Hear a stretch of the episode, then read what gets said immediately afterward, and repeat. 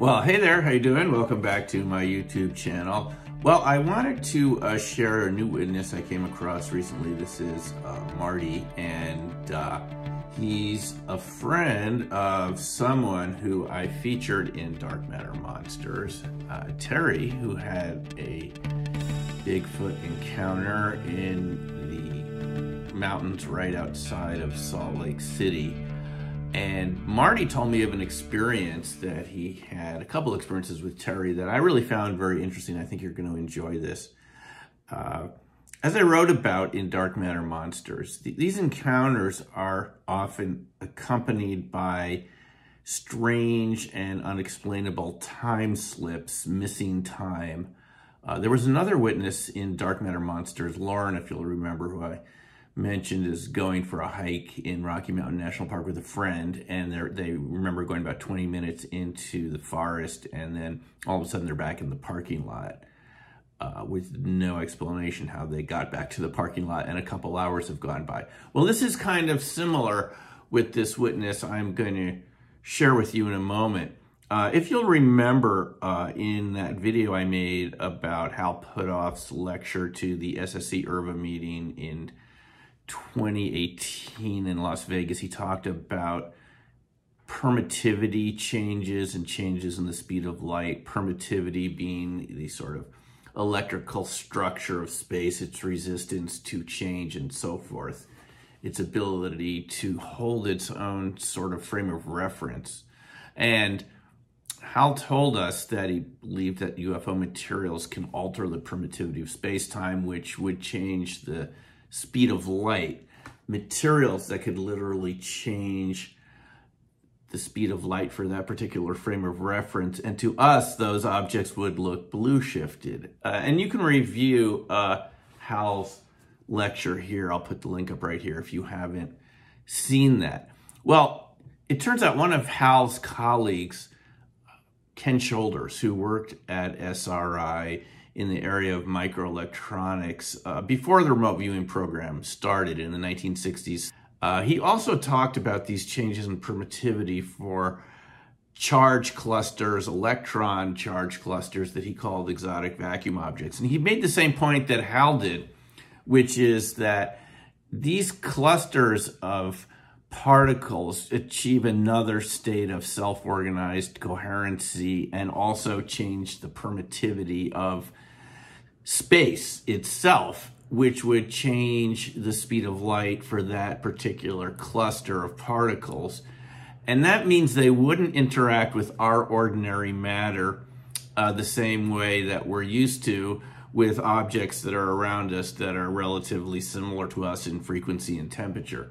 So these charge clusters really go a long way to explain, and I'm talking about orbs, ball lightning, and so forth. These are around uh, these particular life forms and these phenomena, and they result in a type of missing time experience for witnesses. And this is what I think is going on. There could be other other explanations, but I think this is the simplest explanation.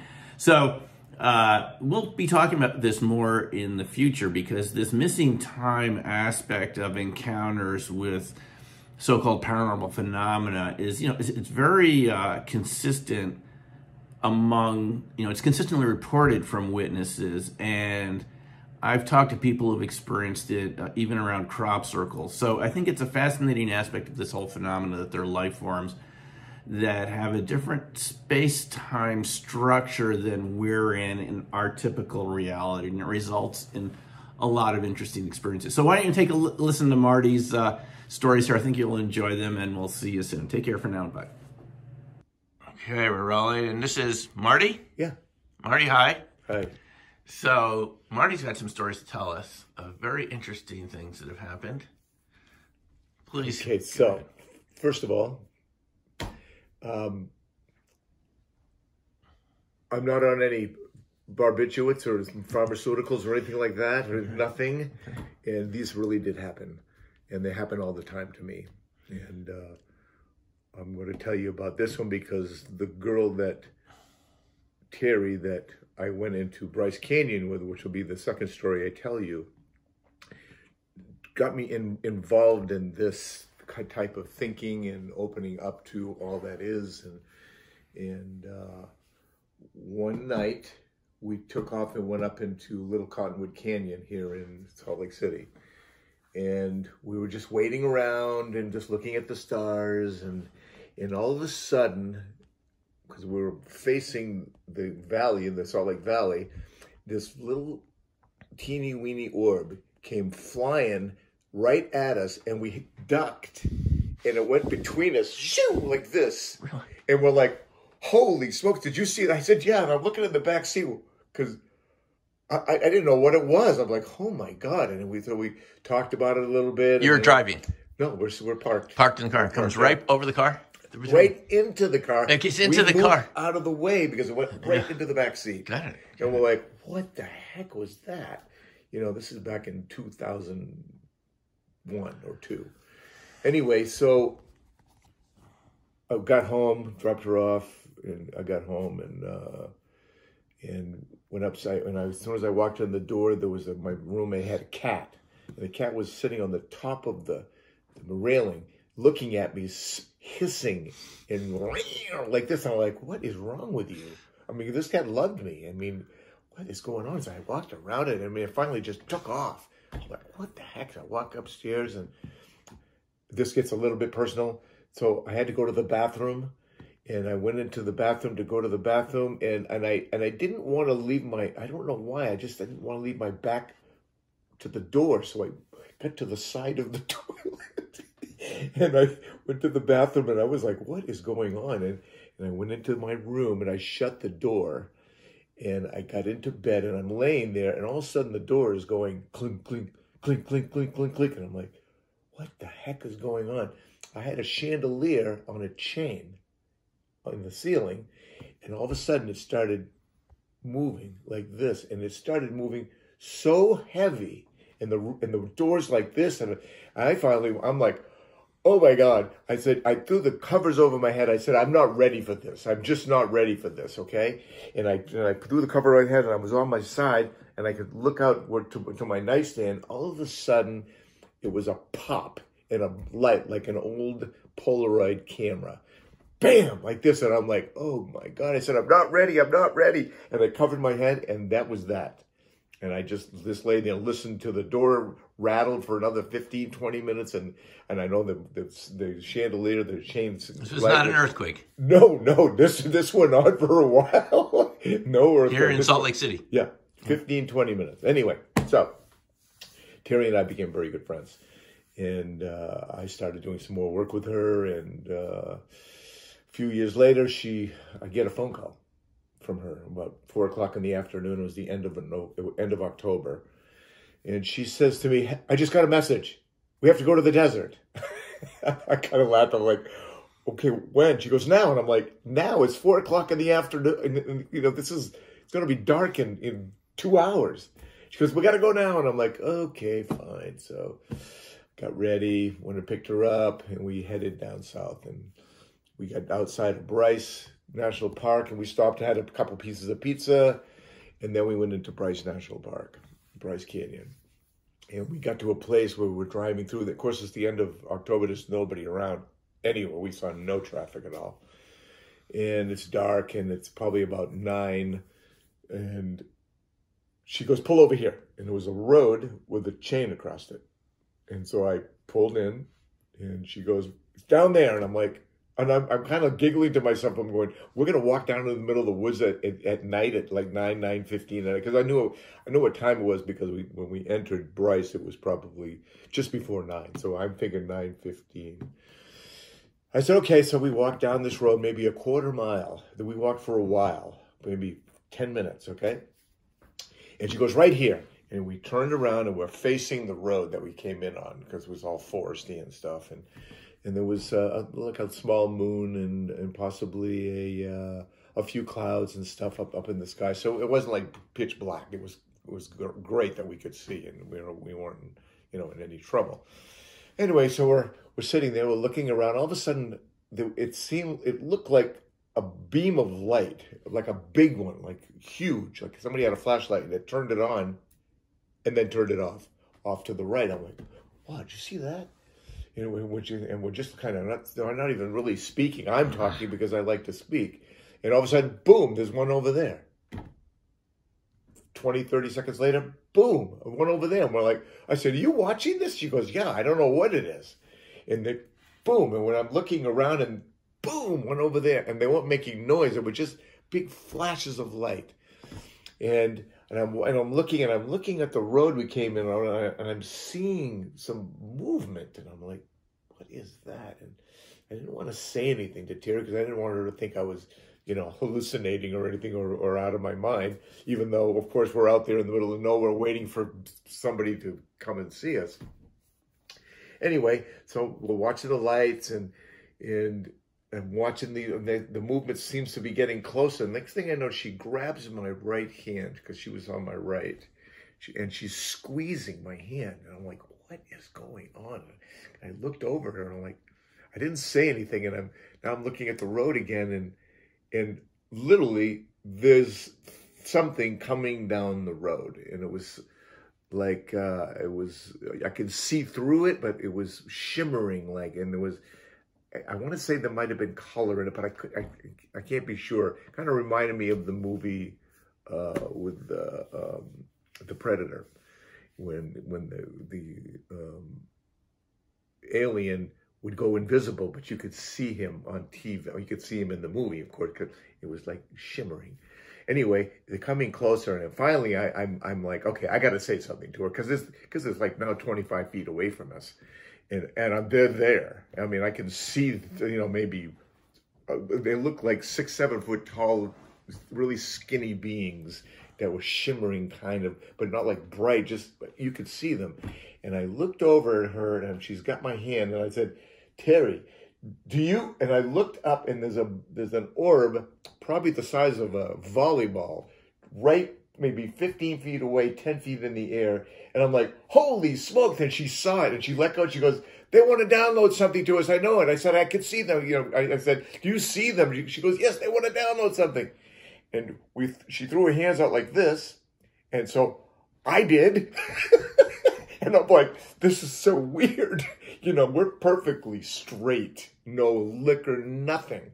And I'm watching this, and she's watching it, and now they're right around us, and they were so benevolent, and they were just so nice, and I could feel them on you know on my shoulder, and they were this right there, and all our fingertips on both of our hands and all our fingers were orange, and it felt like somebody was blowing on them, and I'm and I'm looking down at her like smiling like this, going, I can't believe this is happening, and, and then boom, the next thing I know, we're we're on the road and 100 feet from the car or so. We're, just about back at the car and we're not talking.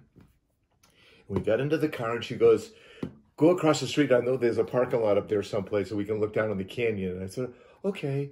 So I pull in and we get out of the car and we're looking down on this canyon. And I, I can't tell you which one it was, but the lights were still going off. Boom, you know, boom. And I'm looking at them and I'm and I'm and I'm. It's very cold. It's really cold now. I'm, I'm cold. I said we gonna, we need to get back in the car. This is too cold. I mean, this is really cool, but uh, let's get back in the car. So we got back in the car and went back to where we had parked, and I backed in. I said, why don't we just look at the sky? Maybe we could see something up in the sky. And I put the the, the uh, moonroof back, and I grabbed the switch on my seat and I put it back. And as soon as I let go of it. I nodded so heavy it snapped my neck. I mean, it was really huge nod. I'm like, wow, what a big nod that was. And she goes, me too. And I'm like, and I happen to look over and I'm looking at the time. It's 12:30 in the morning. We were not in Bryce. We got into Bryce at 9, 9.15. We weren't down on that road for more than 15 minutes max. So I'm like, broom. and we took off down the road. And about five or 10 minutes later, I said, Why did we leave? She goes, I don't know.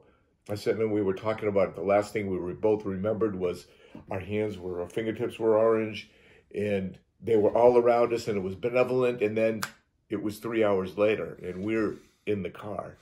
And to this, you know, up until a couple of years ago, we never knew. And I had just traveled around the world a couple of years ago. This was years after this particular adventure to Bryce. And when I got back, I decided I wanted to move to Portugal. So I got all my paperwork together. I'm going to go for my dual citizenship in Italy because my, my father was Italian. And, and um, kept running into walls with things. I mean, one was my divorce papers. I wasn't divorced. They didn't have any here for my divorce papers. Oh, I said, okay, I'll just lie about that. And then all, all these things kept happening. And then bring, my phone rings. And I'm trying to get all this paperwork together. And I'm, I'm at the Capitol building. And it's Terry. And I hadn't talked to her in a couple of years, you know, because I've been, you know, living in Maui and I went around the world playing music. And and she goes, uh, how you doing? I said, good, good. What's up with you? She goes, well, you're not going to Italy, are you? And I'm like, yeah, in, in, just a couple of few days, four or five days. She goes, well, I had a dream about you last night and us, and we were on a plane flying into Milan. And I'm like, that's where I was flying into. And she goes, the plane landed and then all hell broke loose. And I'm like. She goes, I wouldn't be going to Italy right now if I was you. And I'm like, hey, let, let me get back to you. Click. I'm like, oh my God. So I thought about it, all the all of the, the walls I've been hitting. And so I decided to call off the trip because I was going to have to go for three months because you have to spend 90 days here to get your dual citizenship. And I was going to fly into Milan, take a train to Lecce, and then hang out there for three months. And, you know, we're talking four, five, six thousand dollars. So I canceled everything. And this was in February, the end of February in 2020, when COVID first decided to hit, and it hit Milan. Five days later, it hit Milan, and I wouldn't have been able to get anything done. I would have lost a few thousand dollars. And so, thank you, Terry. So, anyway, so I got back in touch with her, and I went to see her, and I just I, I said to her, "Hey, do me a favor, because she's a hypnotherapist as I am." And I said, "Can you put me deep into trance?" Because I'd really like to know what happened in Bryce. Why did? How come we lost three hours of time? I said, but so just bring me to the place where we both, you know, forgot where that where that happened when we just when the last thing we remember happened, which was we're standing there with our fingers hands out and the fingers were orange and they were around us and we were happy and and then boom it was three hours later, so she puts me into hypnosis and I'm deep and and she's just talking to me and and I'm just kind of at the moment of time where we we lost time and and all of a sudden my body jerked and she goes, "Hey, you okay?" I said, "Yes," because I'm, I'm, I'm in trance, you know, and and I felt my body spinning straight up in the in the. I don't see anything. I'm just feeling it spinning straight up into space, and and I'm like, wow, this is really weird. And I'm just thinking about. I'm not talking. I'm just thinking this and observing it and I hear this voice say, There is no time. There's only now. And he repeated it a couple of times. Then it was, This is it. This is it. Over and over and over again. And I can't see anything. And I'm like, This is it. I'm, and I'm listening to him. And I'm, and I'm like, wow, this is weird. Maybe, maybe 10 minutes or so. I, I don't really know exactly, but it was for a while. And I finally just went, okay, I'm done. You know, I just they pull me out. And so she pulls me out and, and I sat up and she looks at me and she goes, this is it, isn't it? And I'm like, what? I said, that's what this voice was saying. Goes, and I, my, I made sure that I hadn't been speaking. She goes, no, I didn't.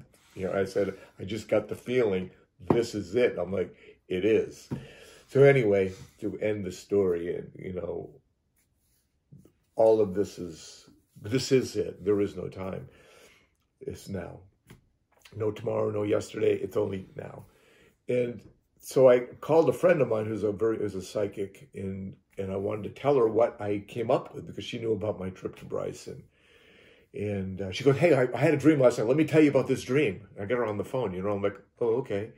And she goes, "These women were in my dream and they, they'd come up behind me and they'd put their hands up and something would explode or a, a big wave would crash into all these buildings or a volcano would go off or it would be and they just there was three or four five different women and they kept destroying things. And they kept saying the same thing. I said what were they saying? And they she goes this is it. I'm like oh my god. I said okay this is all real. So and i told her the story and we're like this is crazy. And of course i told terry about it and she goes this is it. So um, quite frankly I I I know that I know nothing. if I could quote Socrates, I, the, the bottom line is we need to live in the in now, right now, Yeah, wow. because What the power story. of now is now. It's a great it. story. Yeah. Great couple of stories with the orbs and the missing time and everything and the big message. That's great. Well, thanks, thanks a lot, Marty. Appreciate it. Take care.